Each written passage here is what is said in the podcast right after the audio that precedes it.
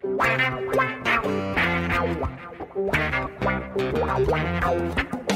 dois na barreira, correu, o rei atirou. Gol! O cara marcação, sambou pra lá, sambou pra cá, botou na frente a pênalti. Olha o Santos chegando a chance de mais um gol. Gol! Neymar pode bater de primeira.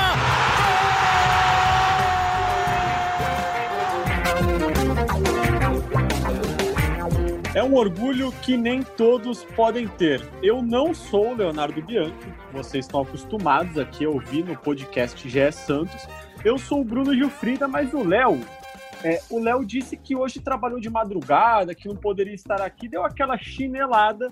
Então eu e o Gabriel, que está aqui comigo, daqui a pouco apresento ele para vocês, duas boas-vindas.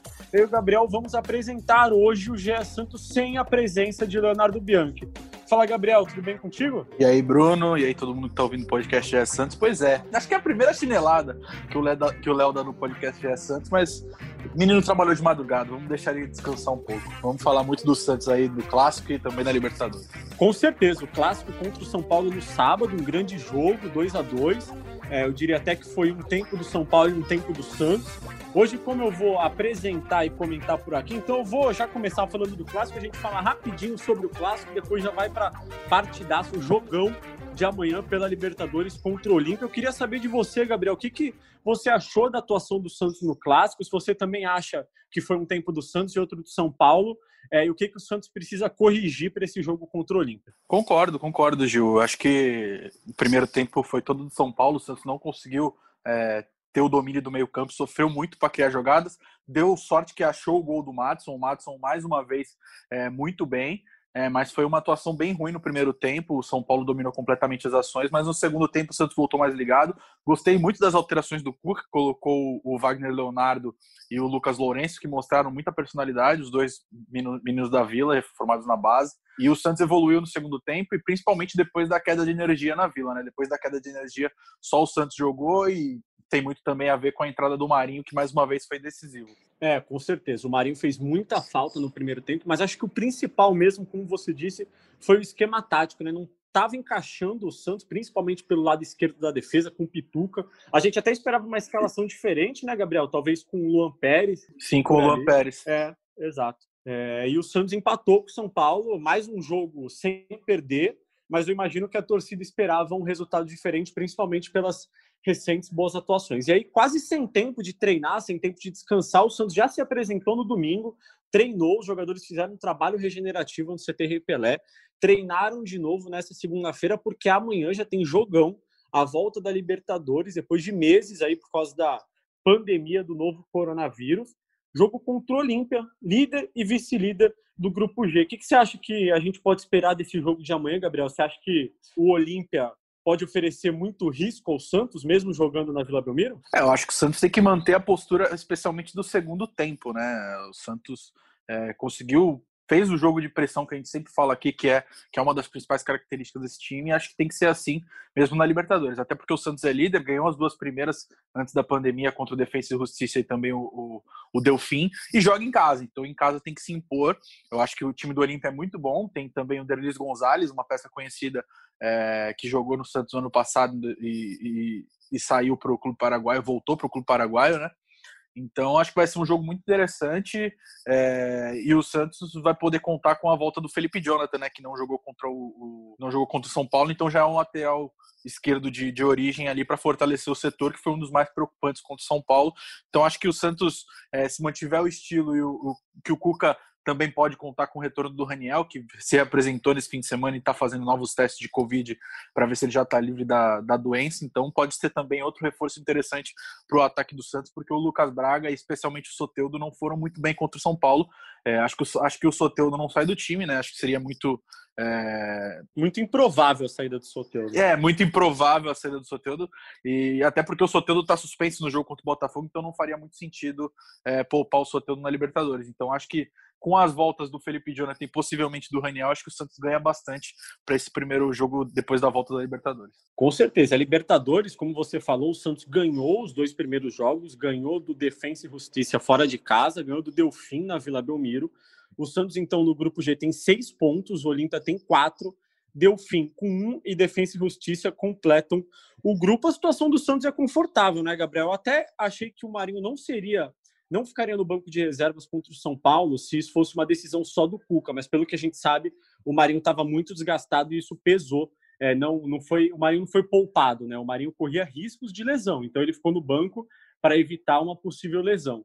É, mas a situação do Santos no grupo é bem confortável, né? Muito difícil que a gente se surpreenda aí com uma, uma complicação do Santos na, na reta final aí da, da, primeira fase da Libertadores. Sim, exatamente. O Santos conseguiu uma importante vitória na Argentina, como a gente já disse, conseguiu vencer em casa e se vencer o, o próximo, se vencer amanhã contra o Olímpia, já encaminha é, essa classificação que o grupo do Santos não foi um grupo tão difícil assim, o Defensa e Justiça e o Delfim são clubes novatos ali na Libertadores, mas amanhã acho que creio que seja o jogo mais difícil da primeira fase é, contra o Olímpia.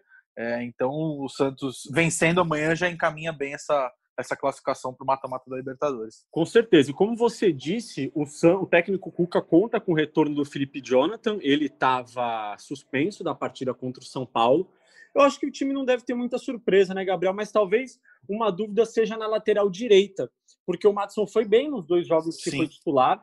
É, você acha que o Cuca vai surpreender e manter o Madison, tirando o Pará, que é um dos líderes do elenco, titular absoluto, um dos capitães? Ou você acha que ele vai manter o Pará e no, no básico, digamos assim? Ah, eu acho que se o Pará tiver em condições de jogo, eu acho que ele volta com o Pará, mesmo com as boas atuações do Madison.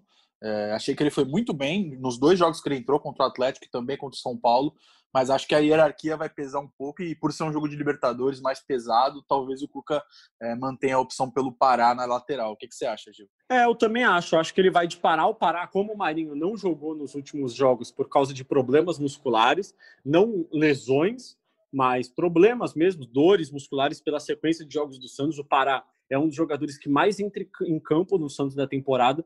Cresceu e um dos mais experientes também, né? Exatamente, cresceu muito de rendimento com a chegada do técnico Cuca.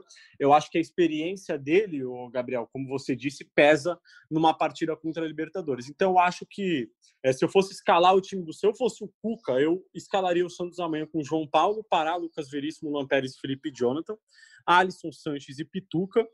Marinho, e aí Raniel, eu não sei se ele vai escalar mesmo que o Raniel esteja liberado, porque o Raniel ficou um tempo sem treinar, né? Ficou 10 dias em isolamento, então com certeza perdeu o condicionamento físico e talvez esse seja o maior problema do técnico Cuca para o jogo de amanhã, porque ele vai com Marcos Leonardo, talvez.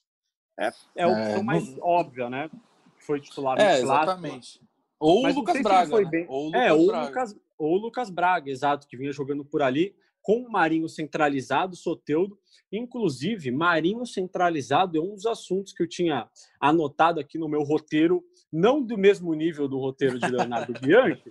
Meu roteiro é simples aqui, um rascunho no Word aqui, enfim.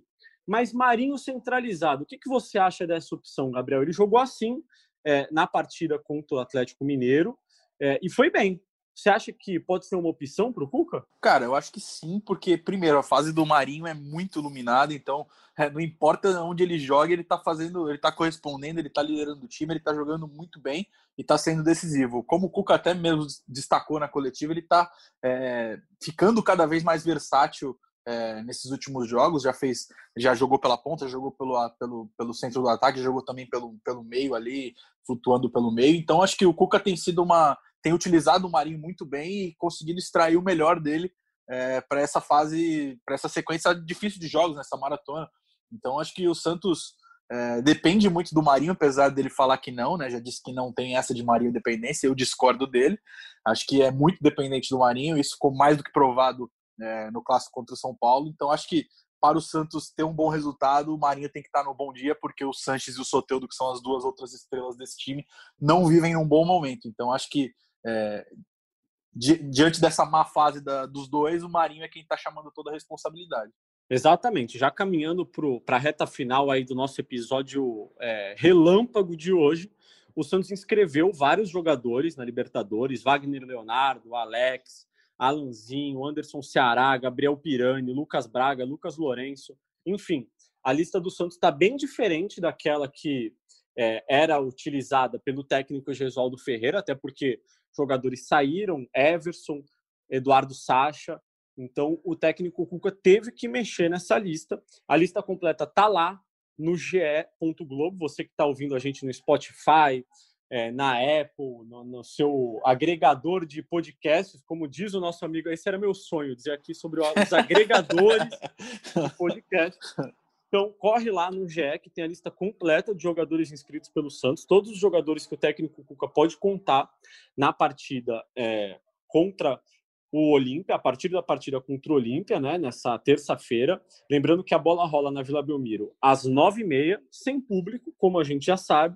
O Santos é o líder do grupo G com seis pontos, contra o Olímpia, que é o vice-líder do grupo G com quatro pontos. Então, ou o Santos se distancia de vez, ou empata e mantém a distância, fica muito perto da classificação, porque vai ter se distanciado do Delfim, ou então o Santos é ultrapassado pelo Olímpia, que vem bem no Campeonato Paraguaio. Tem o Derlis, Gon, Derlis Gonzalez, que era do Santos e jogava bem. Eu até achei que o Santos não deveria ter perdido ele, mas agora ele está no Olímpia, são águas passadas. E o nosso episódio fica por aqui. Espero que você tenha gostado, Gabriel, apesar de ter sido um episódio rápido, né? É, foi o pocket do pocket. Como prometido, né? Episódio rápido. Às vezes é, a gente promete episódios rápidos e não são tão rápidos assim. Isso não foi uma indireta para o Léo.